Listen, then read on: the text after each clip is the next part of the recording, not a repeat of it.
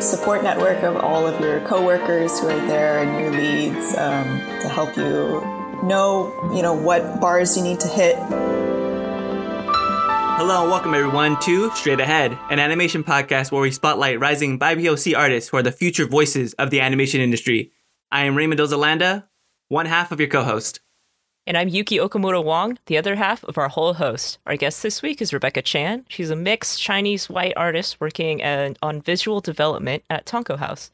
Would you mind telling us a bit more about yourself? Hi. Um, yeah, so I am currently at Tonko House. I've been there off and on uh, since I interned there in 2017, um, working on their graphic novel. Uh, I graduated from San Jose State University in May 2019. Um, and yeah, I've just been having a fun time getting to work on uh, animated projects over at Tonko, and it's been a lot of fun actually having a job as opposed to homework. no, that that's that's a great feeling. Mm-hmm. Being able to get paid to draw is always nice. Oh, definitely. Yeah, instead of paying, instead of paying to suffer. yeah, yeah, paying to uh, to learn how to draw. Sometimes well, sometimes not.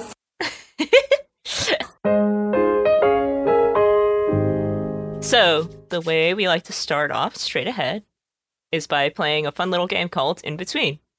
Uh, we're going to give you two similar choices, and you have to choose in between the two of them, and then let us know why. Okay. Ooh, I feel I feel pressure. I feel the pressure yeah. incoming. no, these these are meant to be fun. They're like icebreakers, but if you say the wrong answer, we will judge you. Okay. Yeah. Okay. All right. All right. exactly. But yeah, it's fun. It's fun. cool. Let's go. All right. So first one: Would you rather have Thor's hammer or Green Lantern's ring? Uh, I think Mjolnir is cooler, but I guess I would probably have to go with Green Lantern's ring because you can like it can be anything, right? You can turn, you can create anything. Yeah, I feel like that's the logical choice. It's only limited by your imagination. Yes. Mm-hmm. Limitless Plus, it's kind of like a plus like it's kind of like a phone. You have to like recharge it every now and then, but Mm. it should last you the whole day. Mhm. Oh man, That's I'd probably good. run out within like two hours or something. run out and then like a crisis happens. Well, that's why you Yeah, gotta oh, put it on like you gotta put it on battery saver mode. You can't just have your ring on full full like full force. You just force. gotta you gotta carry a, All a battery times. pack, a rechargeable battery pack, ah, just in case. like case. okay, but like the Green Lantern Corps has so much bureaucracy too. Anyway, it's getting too much. I think that's a great choice. Honestly, I would go with I would go with the ring as well because like there's some cool like because not only is it the ring, but with the ring you also get a cool like suit change. Mm. So it's I like guess oh, that's ca- true. casual clothes and then Green Lantern clothes. Also, I discovered this when I was watching one of the Green Lantern series is that it can also help translate between different people. Oh yeah. So yeah, that's how Oh. all the because all the all the Green Lanterns are from different planets, so they were able to communicate because of the ring. And there's this episode where uh Kilowog and Hal Jordan lost their rings, and like they were talking to each other, but it was like, wait, why aren't you speaking English anymore? and like and like Kilowog is like, wait, why can't I understand you? And they're just like trying to figure out how to communicate now because they don't have their rings. Oh, interesting. It's the So universal I like that as well. Yeah, that makes yeah. sense. Uh, okay, cool. Uh, next one. Who would you rather have as your two best friends? Sam and Tucker from Danny Phantom or Spud and Trixie from American Dragon Jake Long? Uh, probably Spud and Trixie. Whoa. If that means, do I get to become American Dragon Jake Long then?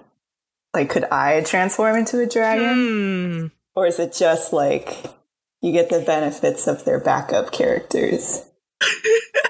I think it means you have to have the powers, right? Because, like, I mean, yeah. just gaining their best friends is like that's cool, I guess.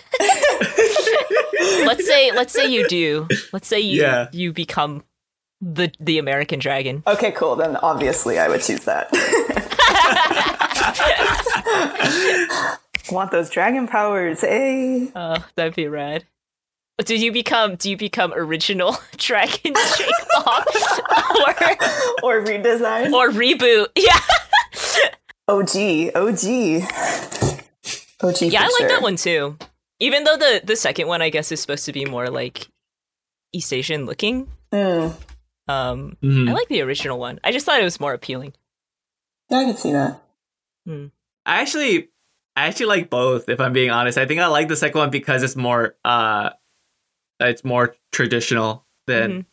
than the original one, Mm. and it, it made more. It just, I just wish they started off with that and maybe redesign the original becoming the, the redesign because I Mm. think one of the reasons why they also did it is because he got really buff and it just it just didn't it just didn't make sense for him to like be learning and doing the things if he if he looked super strong.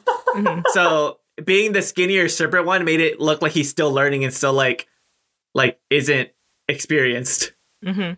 that makes sense. Yeah. But you're gonna become a dragon. Just become a, a become a buff dragon. It's like become huge. Why not? I also kind of like it. In my opinion, it felt interesting to me because I get why like they went with the the sort of serpent design eventually, but also he's like he's like Asian American, so I was like, oh, maybe he's sort of like because he's he's like half white, isn't he? Yeah, yeah. His Yeah, his his, his dad's white. his dad's white. Yeah. I was like, hmm, that could be something. True. this is what a mixed dragon looks like. hmm Yeah, no, that, that's that's another justification. Buff. That's also true. It's- uh, well, thanks so much, Rebecca, for playing in between with us. Hopefully, you had a good time. Hopefully, the questions weren't too tough. They were they were they were mentally challenging, but it was a good No, Rebecca's a days good now. wake up. A good wake up. Yeah. That's good. hit her too hard in the right off the bat.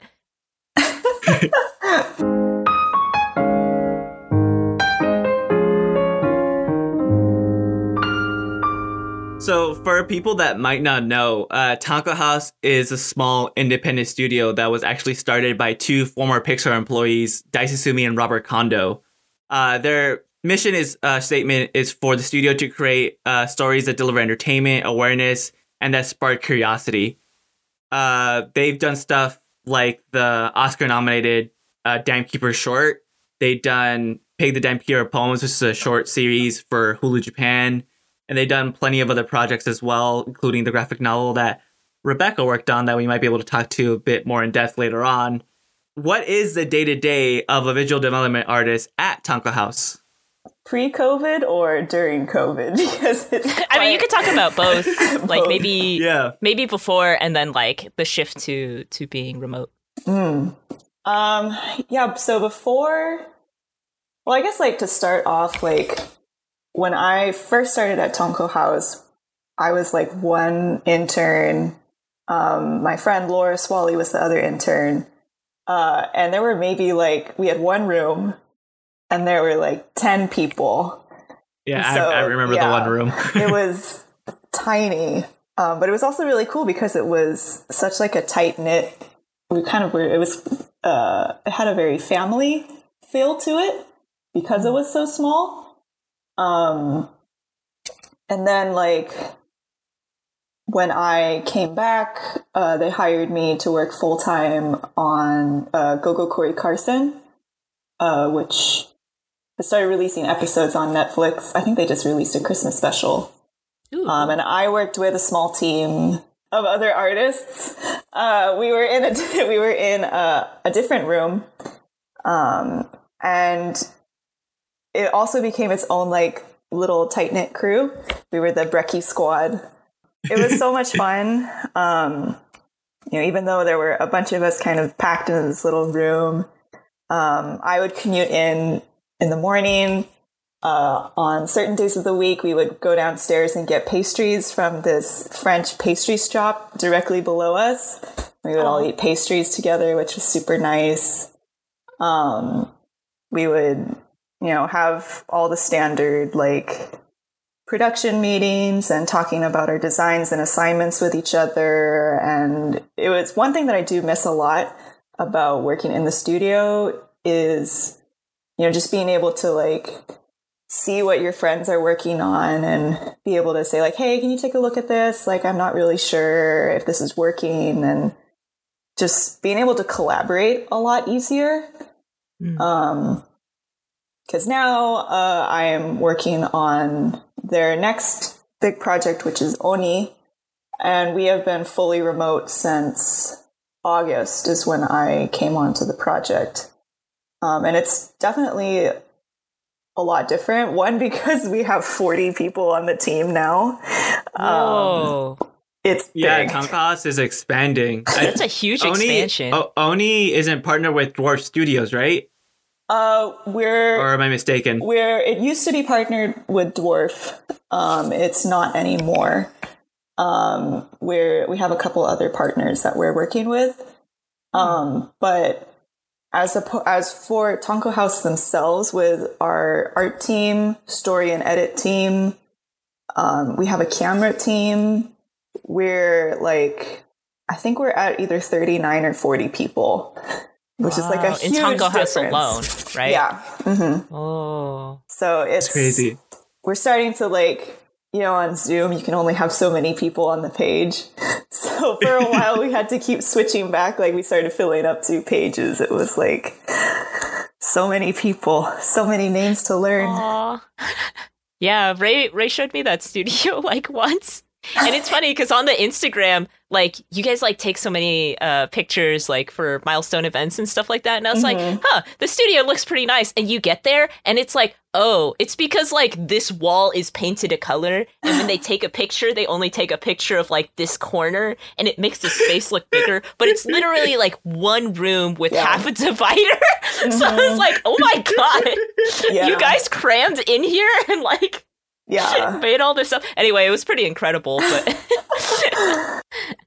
it was still really cool. Um, Yeah. that's that's that's great that they're expanding, but also uh, like losing that that sort of family feel. I guess that's what happens. Yeah, it's like I they expanded pretty fast. Like we had one room for a while and then every time I kept every time I came back to the studio to be on a new project, they kept adding rooms.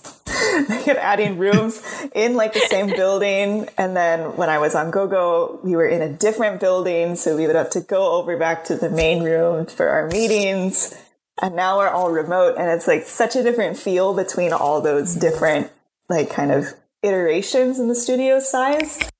Um but i feel like even though like the size of tonko house has changed and the location and uh, you know now we're remote i feel like it, they've still maintained the same feeling i think Mm. you know every Mhm. everyone is very close knit um it's super collaborative and it's been a lot of fun working with everyone both the people that i've known since 2017 as well as the people that i've just met like a week ago as we keep Yeah. onboarding new people um, but yeah it's been a lot of fun That's great. No, that's honestly really cool. So uh, right now, what is it that you like about working on Oni? I'm not sure how much I can say. Um, but uh, it's based off Japanese folklore. Um, it's an idea that Dice has kind of had for a pretty long time. Um, and it's kind of what it's about is about uh, kind of exploring identity and who you are. So it's like super relatable and pretty real. Um, but Oni has been a really cool experience. And I feel like it's been a pretty unique experience because we're fully remote for the entirety of the production. Um, hmm so I'm part of the art team and it's super small, which has been really good because I feel like the amount of growth I've had since August has been pretty exponential. Um, I've been doing everything from uh, mostly characters has been what I've been working on, but I'm starting to get into sets as well. And just seeing how fast everybody works and how like incredibly skilled everybody is. Um, it's been super inspiring, and I feel like I've, I feel like it's been a good like kind of boot camp almost, um, mm-hmm. helping me get to that next like level of mm. both draftsmanship and I think more importantly like communication, because so much of it is about like how well you're able to communicate your ideas to the other parts of the pipeline, especially to the modeling team. It's been hard, but it's been a good challenge.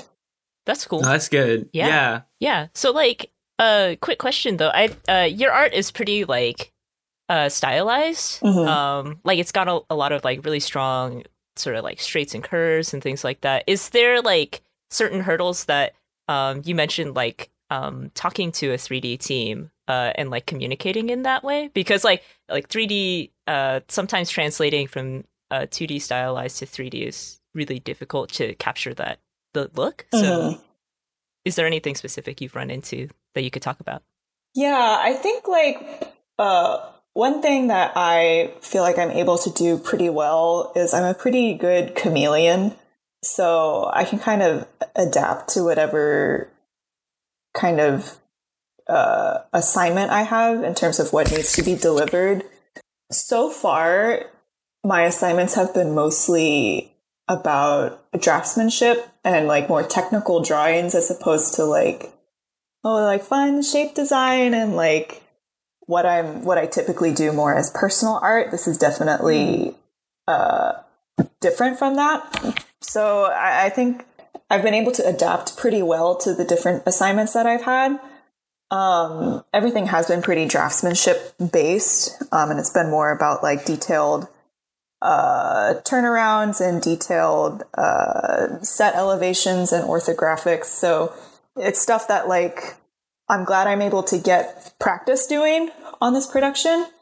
Um, definitely like the the turnarounds are a pretty key thing that I've had to do in terms of being able to translate Dice's designs into 3D. Mm-hmm. Um, and our 3D team, Megalith, they've been super awesome at giving us feedback on our work and interpreting our work as well. Mm. So it's always great when you have a, a strong, strong modeling team bringing your work into 3D. So something that I uh, I think is really interesting to me, and I would like to kind of hear your thoughts about it because you already mentioned it before. You were there as an intern and then you came back to work there full time. How was that transition for you from transitioning from being an intern at Tonko House to being a full time employee? Was there much of a difference or did it feel kind of the same? Um, I feel like there wasn't too much of a difference. I think the main the main difference is just the passage of time because I I interned in 2017 um, while I was still in school. And then between that time and graduation, I also freelanced for Tonko. I did contract work on one of their uh, kind of side projects. So between interning and then the contract work for Tonko, and then going through um, our BFA program at San Jose State, which was a gauntlet in itself. I feel like my skills are able to essentially level up to the point where I was ready for full time work right out of mm. school. Um, there definitely was a jump between where I was at the end of BFA and starting full time on GoGo just in terms of how fast the turnarounds were. Um, you mm-hmm. know, you wouldn't have like a week to do thumbnails for John. You would, you, in one week, you were supposed to, I think we would probably do, we would design our concept for an entire set. And then in another week, we would have to fully packet it and get it ready for 3D modeling. Um, so it was much, much, much faster. But um, I think that was one of the benefits of working at Tonko is they're super nurturing to their new hires, and they really the the people that I've worked with, um, especially on GoGo, working with Leah Tin, who was our uh, sets lead, and then Ryan Matthias, who was our character lead. Um, they both were super helpful um, in in helping me get to the level that I needed to be at to be able to uh, pull my weight on the team, even though it was like there was like a, a, jump in terms of how fast I needed to be able to do stuff um, between everything I learned while interning and then everything I learned in school and through you know freelance opportunities. I felt that I had like the the technical skill set. It was just a matter of like getting faster. Yeah, I think that's always that's always uh, the case when transitioning to a full time industry job mm-hmm. is that uh, you don't realize how fast the turnarounds can be, and it does kind of put you into like high gear versus yeah. versus being being a student. So that's yeah, because I, I I think um I face that as well with with my job, just realizing, oh damn, yeah, this is the time frame that I have, and there's no like asking for an extension. This like it has to be done at this point. Mm-hmm. Yeah, but I think I think but being in that work environment as well, I think it kind of motivates you and you I feel like you like even though it might seem kind of daunting at first, uh you you get used to that that work pacing mm-hmm. you kind of challenge yourself and you improve I don't want to say that pressure, but that expectation, it really helps you improve and move forward. Yeah. Yeah. And like usually they'll hire you because they're like, oh yeah, this person can handle it in the mm-hmm. first place. They're like, oh, mm-hmm. oh, you have like the eye, you have the skills to mm-hmm. eventually accomplish this. And like getting faster comes with the job. Yeah. Like you might be a mm-hmm. little slow at first, but you're also like working eight hours on the project during the day and not going to class for like an hour and yeah. then like maybe working on it between other projects. You're like mm-hmm. focused, streamlined on one thing. Yeah, you get that mm-hmm. time to focus directly on the assignment that you have and you have your support network of all of your mm-hmm. coworkers who are there and your leads um, to help you know, you know, what bars you need to hit. Mm-hmm. Um, yeah, so it's it, it can be hard at first, but I feel like eventually you kind of get this stride where you're able to kind of keep up with uh, your what your leads are expecting from you and what you're able to deliver. So I feel like eventually you get there. Mm-hmm. No, t- you totally do. So can you actually tell us a little bit more about uh, when you were an intern working on the the Dam Keeper graphic novel. How was that experience for you? And like, what was your thought process when you found out that this is what you're going to be doing as an intern? Yeah, so I actually didn't know that I was going to be working on the graphic novel when I was an intern because they have a very like uh, specific internship program where it's kind of more of like it's kind of like school. It's kind of like a class um, so I was a paint intern. So um, we had like kind of a curriculum of different assignments we would do with like uh, we would do master copies of paintings and we would do uh, painting studies outside of outside of what we would do in the studio at home we were supposed to make little still life setups and paint them in different um, usually like overcast or neutral lighting scenarios hmm. um, and then we would towards the end, we would have, I think I had like two of these assignments where we would paint over like background layouts. So I painted over a Ghibli layout from Mononoke. That was so hard. Um, it was so hard. Uh, and then I did another paint over um, from some of the rough layouts that Robert had done for, I think, the first book of the graphic novel. Um, and then once we had finished this kind of painting curriculum, then we went on to the graphic novel because um, they were at a position where they could use the extra hands. Yeah, and so Laura Swally, the other intern, and I, you know, we would do we would do uh, we would color block pages, preparing them for painting. Um, we kind of had a specific structure where we would paint everything in an overcast lighting setup first, and then we would do like whatever the lighting scenario was supposed to be, whether it was like sunlight or nighttime afterward. Um, and we got to work with Hiro, who was a super crazy good painter um, on our Japan team. Um, and then JJ Song, who was uh, Laura and I, she was our mentor. Um, we got to work with them um, to show us how to paint. I still don't know how they paint so well. It's like a mystery to me. Um, so yeah, it was kind of like a combo school class and also studio work. Mm. Um, so it was a really good like learning opportunity. So have you have you done another master paint over since then as a fun exercise for yourself? Because I figured like the Ghibli one, I can figure that being like it can be really challenging, but I can see that being super beneficial. I you know I really want to like in the studio we had we have this Ghibli layout book that I think you can only get from the Ghibli Museum, and it's like this mm. mega book of just like background layouts from I think every movie. So I really want to get that book so that I can make scans of the layouts and then do paint over practice. Because it was like it was really hard, but I did learn a lot from it. I painted a lot of moss in that Mononoke layout, and then here we are painting more moss on Oni. So who knew? So it came full circle. Mm-hmm. Yeah. it came in hand. They almost like they knew. They're like, you'll be painting moss again someday, so better get started now, three years early. yeah, of course. That's how long it takes to learn how to paint moss.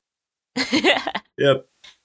To talk more about other stuff that you've done, I feel like probably like one of the best milestones that you've had uh, was working as the visual development lead for the short film Kairu. Mm. And then for those that may not know, uh, Kairu is about a photographer named Mitsuko who feels like her work isn't good enough and struggles with self doubt. And throughout uh, the course of the film, we follow her, uh, her emotional state resolving and her remembering what drives her art. Can you talk to us about uh, what was the goal visually when you were designing this film? Yeah, so Kairu was our thesis film, uh, our final year in school, uh, directed by my my good compadre uh, Denise Chan. Um, we we wanted to set out to do something a little different for our for our final film, and to I don't I don't know if I would say like I think like kind of kind of raise the bar in terms of what films could look like coming out of our program. Um, We Mhm. definitely had like a pretty like we we really wanted to make it as high quality as we could based on the amount of time that we had. Um, so for me, since I was uh, I was brought on as the VizDev lead um, for the film, although I did wear a lot of hats while on that film, as people are wont to do. Um, on I, I think that happens films. with any student Yeah. student film project. Yeah. You you wear multiple hats. all the hats, like 20 different hats all at the same time. um, I think my goal for leading the VizDev team was trying to figure out what exactly we could accomplish during the amount of time that we had, and as well as what is the highest level of quality that we could hit and, and be able to consistently maintain throughout.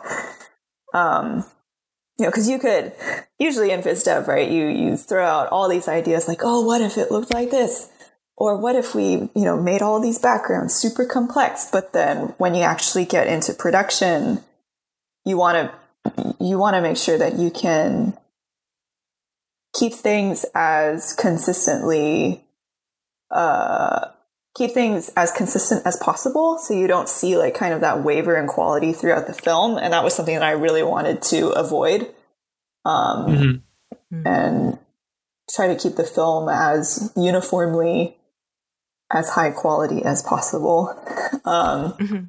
so that was probably the biggest thing and because of that you know we had a lot of discussions as to like oh you know for the characters are they going to be easy enough to animate they weren't Um, as we found out later down the line they were not they were some of them were very difficult to uh, especially color and clean up because i didn't know how complex i had made them at the time Mm.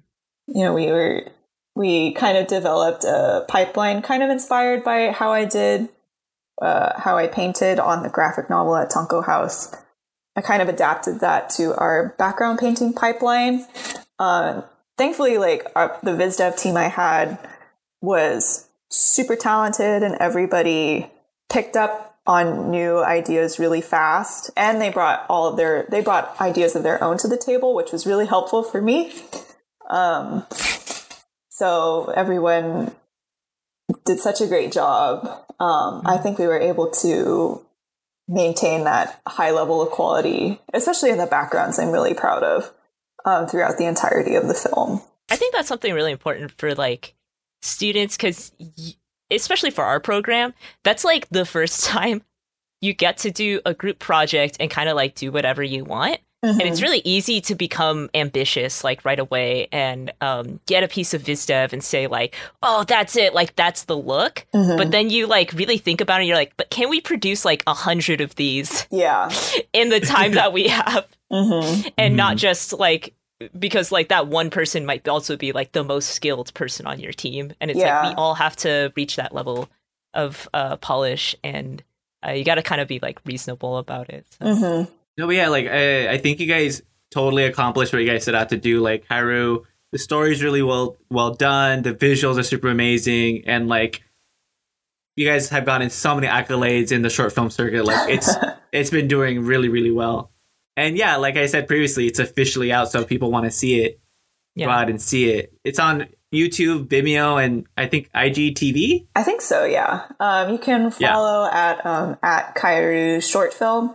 That's K A E R U Short Film. Um, get us some of those YouTube views. Eh? Leave a like. uh, I feel like you do such an amazing job uh, promoting your art, your prints, and just yourself as an artist. How have you used your platform like Instagram and Twitter to grow your voice as an artist?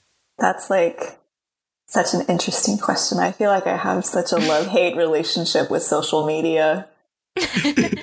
yeah, I I don't really know what to say about Twitter because I I've tried to get into Twitter. I have a Twitter. I really don't like using Twitter. Um, it's just not my thing. Um, I like browsing Twitter, but not posting on Twitter. Um, I feel like using social media has been a good outlet for me to, and a good source of uh, motivation to make personal art. Um, I feel like it's always kind of a push and pull because there's times where I'm like, oh, I'm super inspired to make this thing. I really want to make it and then share it with, you know, my followers and share it with my friends who are also all on, you know, social media. But then at the same time, it can easily become like, oh, I haven't posted anything in like two weeks. I need to post something or I'm going to lose engagement. And so it's, it's, It's hard. tough. It's, it's Yeah. hard. It's hard to stay on top of it, especially like now when there's so much wild stuff happening in the world and, and also since I work full time. But like, I think when I first started out on social media, which was I did have a deviant art, but uh, I was pretty active on Tumblr for a long time, and I felt like the the community on Tumblr that I had kind of become a part of, and that just that ability to share my work with people was a great way to. It was a great way for me to like explore things that I wanted to explore, and like if I really wanted to make a certain fan art, you know, I'd be like, oh yeah, I'm gonna make this and like share it with people. I'm so excited. And like, it was a fun way to just like kind of get out those like, I don't know, like, like those little bits of artistic inspiration that you can't really get out at work or in school. Mhm. Yeah, social media as a whole is like, I feel like you could talk about social media and art for like hours. Um, Yeah, No, totally. I think that could just be an entire podcast within itself. Yeah. Honestly, it's like, it's a good topic because so many people weigh the value of their art with, you know, how successful they are on social media. And like, even though it can be like, social media is great, Like you can meet so many people and like, I've met a lot of other artists through social media who are super talented and super inspiring and just like, you know, being able to curate your feed so you see like constantly like good art it's like, oh, you know, that's so cool. I wish I could draw like that. You know, maybe I'll try something out. Um, It can also, as much as much as it can be super inspiring and like a positive, it can equally be discouraging and a negative impact, especially when you get caught up in like numbers. Mm. Um, so it's definitely like it's hard. Uh, social media is hard. Um, Yeah. but it Oh, can be sure. very rewarding. So obviously, when you have the time, it looks like you really enjoy creating personal art, especially for you. Uh, why do you think creating personal art is important to you? Personal work, I feel like, is a good way to just like try out new things and um, especially like since at work, you know, at work, especially if you're working on a production, you're kind of working on someone else's dream. You're working on someone else's personal project, which is Mhm. which can bring its like like that can be super inspiring too, and can make you want to make your own stuff. But actually setting aside time when when you have the motivation to do so, um, to do stuff that you're interested in, I think is really helpful. Kind of like how we explored in our short film uh, in Kaeru, um, to help you remember like why you like doing art in the first place, or at least why I like doing art in the first place. And so, with within your art, as far as like um, other influences, do you ever feel like do you feel like your cultural background plays a role in your voice as an artist in any way, shape, or form? Uh, it probably does. I feel like I haven't paid too much attention or like analyzed my work that much to see how it manifests, but it probably does. Um, I know, like, in some of the projects that I kind of have in my head that I'd like to explore someday, um, I'd love to base them off of like my experience, um, like my own struggles with identity, you know, being a mixed kid. Um, Mm. so like I feel like that's where I want it to show up the most is those projects once I finally get around to doing them someday. Um, but I feel like I feel like for most artists, or at least I kind of feel this way, is that even if you don't intend for your influence to show up, I think it kind of does. Um, whether it's Mm-hmm. even if it's in mostly just your way of thinking, um, you know, it may not necessarily show up on paper, but I think it will always influence the decisions that you make in your work in terms of what what kind of things interest you or what kind of things you want to show um, through your work. No, I think I think Yeah. that's very true. I think that's very true. I think oftentimes, yeah, our upbringing, whether it's related to your culture or not, just the way you grew up, it always seeps into your art in some way, shape, or form. Just some Mhm. people actively think about it and can manifest it uh, more, and other people are just super, super subconscious, and it just needs they just need to maybe take a moment and realize, like, oh, the reason I like doing this is because of this. hmm hmm I feel like I, I, I, I've lucked out because the project that I'm on at Tonko right now is exploring those themes like Mm. super literally, um, in a super relatable way. Uh, Mhm. so I feel like I get a lot of that at work. So maybe that's why it doesn't show up as much um, on Instagram. But um, I, I feel true. like someday I, I definitely want to like I, I want to get to a point where I'm a lot more conscious of that and like Mm. especially once I start like pursuing my own projects in a more like official capacity.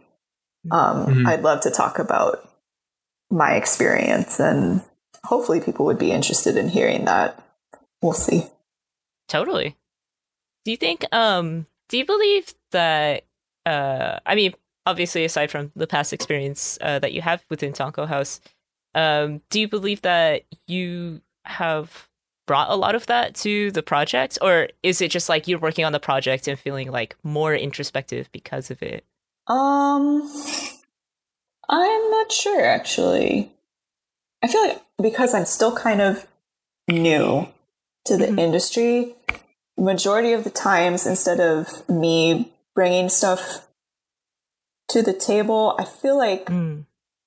it's it's more I'm able to take away a lot and learn a lot and and become yeah and become a lot more introspective Mm. um i think in terms of like if we're talking specifically about like cultural experience and like those kinds of aspects of who you are Mhm. um i'm pretty lucky because tonko is like we're we're pretty diverse or at least we have we're we're a pretty asian studio um I know like on um we we have a lot of different people from who live all over the world who all have their own experience. So it's been cool getting to see and learn from everybody. because we have people in Japan. Um, I think we have some people who are working from Europe, from across the from. Uh, I think we have some people on the East Coast, um, some people in Singapore. Um, so we're kind of all over the place.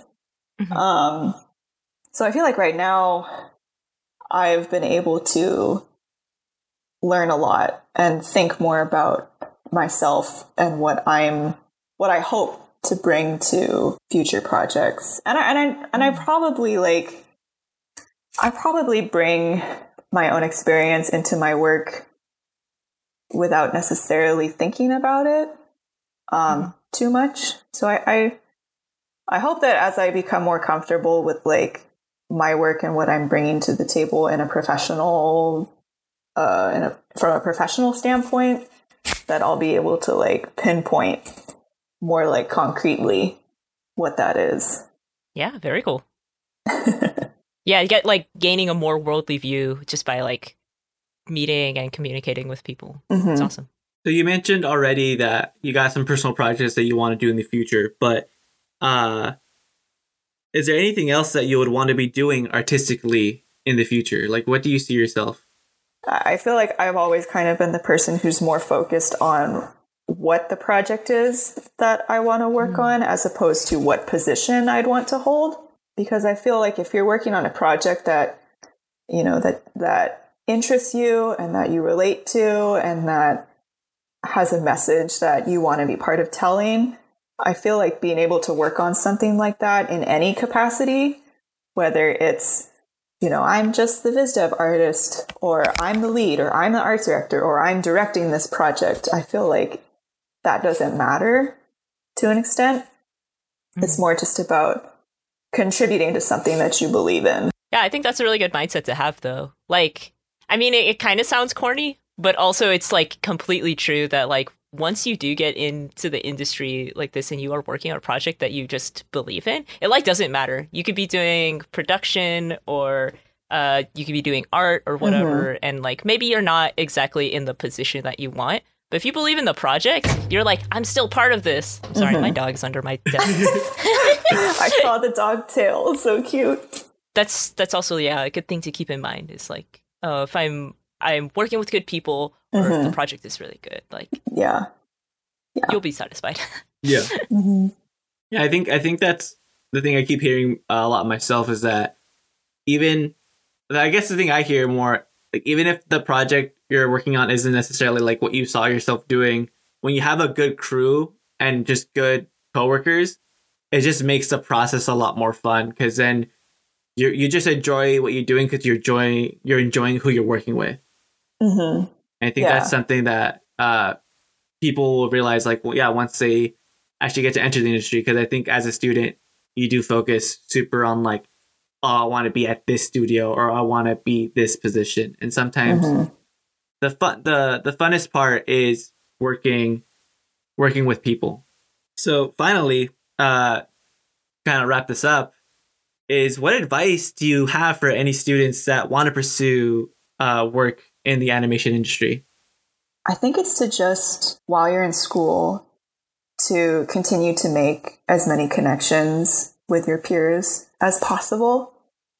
I feel like that's the biggest benefit of going to a school and specifically learning animation is being able to be part of a learning environment where everyone has similar interests to you and similar goals and you're all working super hard to try to to break into the industry to get to this place, this like that you're all trying to get to.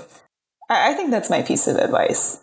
Is just to really enjoy the time that you have in school, make those connections with your peers, work together, um, and then once you're out of school, you know, help each other out, um, yeah. keep each other inspired, especially right now, since you know everybody's remote and everybody's looking for jobs. cultivate cultivate that that feeling that you have at school, um, so that you can have it when you're not in school anymore. I think it's really great. I like that. I think it's very true. I think we. Yeah, it's good advice. Mm. Feels kind of corny, but no, but but no, it, I mean it's, it's, all true. Yeah, I like. I appreciate all the connections that I made while I was in school, and like I keep in touch with a lot of people still, and I think, yeah, like even even now, I try to recommend people or try to see if I can help mm-hmm. people out. Hopefully, also getting their foot in the door, which is which is great. Mm-hmm. And yeah, I I totally agree with everything you said. Awesome. Well, thank you so much for joining us today. Uh, oh, where can our you. listeners find you? Yeah, and is there anything else you want to plug? Um, what do I want to plug? Uh, you can follow me on social media if you're interested. Um, I'm on Instagram mostly. Sometimes I'm on Twitter. Um, you can find me at at underscore rebchan. Oh, Tonko House has just released a little mini series that they've worked on. Uh, some of my coworkers have done this little side project called Acorns. Yeah, um, it just released on YouTube. They'll, I think they're premiering like one episode per week. Um, it's really cute. Yeah, so um, cute. Uh, it's super adorable. Yeah, it's, it's really cute. I think I just followed them last week. I was like, oh, it's really It's super cute. Um, if you need just a little bit of serotonin, go check it out. Um, I think it's on. I think they have a dedicated YouTube channel, uh, Tonko House Acorns or something like that. Mm. Um, yeah, watch the watch the Go Go Cory Carson Christmas special on Netflix, which came out. Uh, I did not work on it, but all my friends did. um, support support my Brecky team, my team Brecky. Nice. And for our audience, if you enjoyed our time with Rebecca today, please rate us on Spotify, Apple Podcasts, Google Podcasts, or wherever you tune in. Uh, follow us on Twitter and Instagram at StraightAheadAP and let us know your response to today's in between question. Or if you have any suggestions for future in between questions, contact us on social media or send us an email at straightaheadpodcast at gmail.com. If you have any suggestions for guests, please tweet at us. We love discovering new artists and want to use this platform to boost these voices of the future. And finally, a big thanks to our music composer, Daniel Rodier. Thanks again for listening, and thank you once again to our guest who has a bright future straight ahead. Until next week, have a wonderful day. Bye. Bye. Bye bye.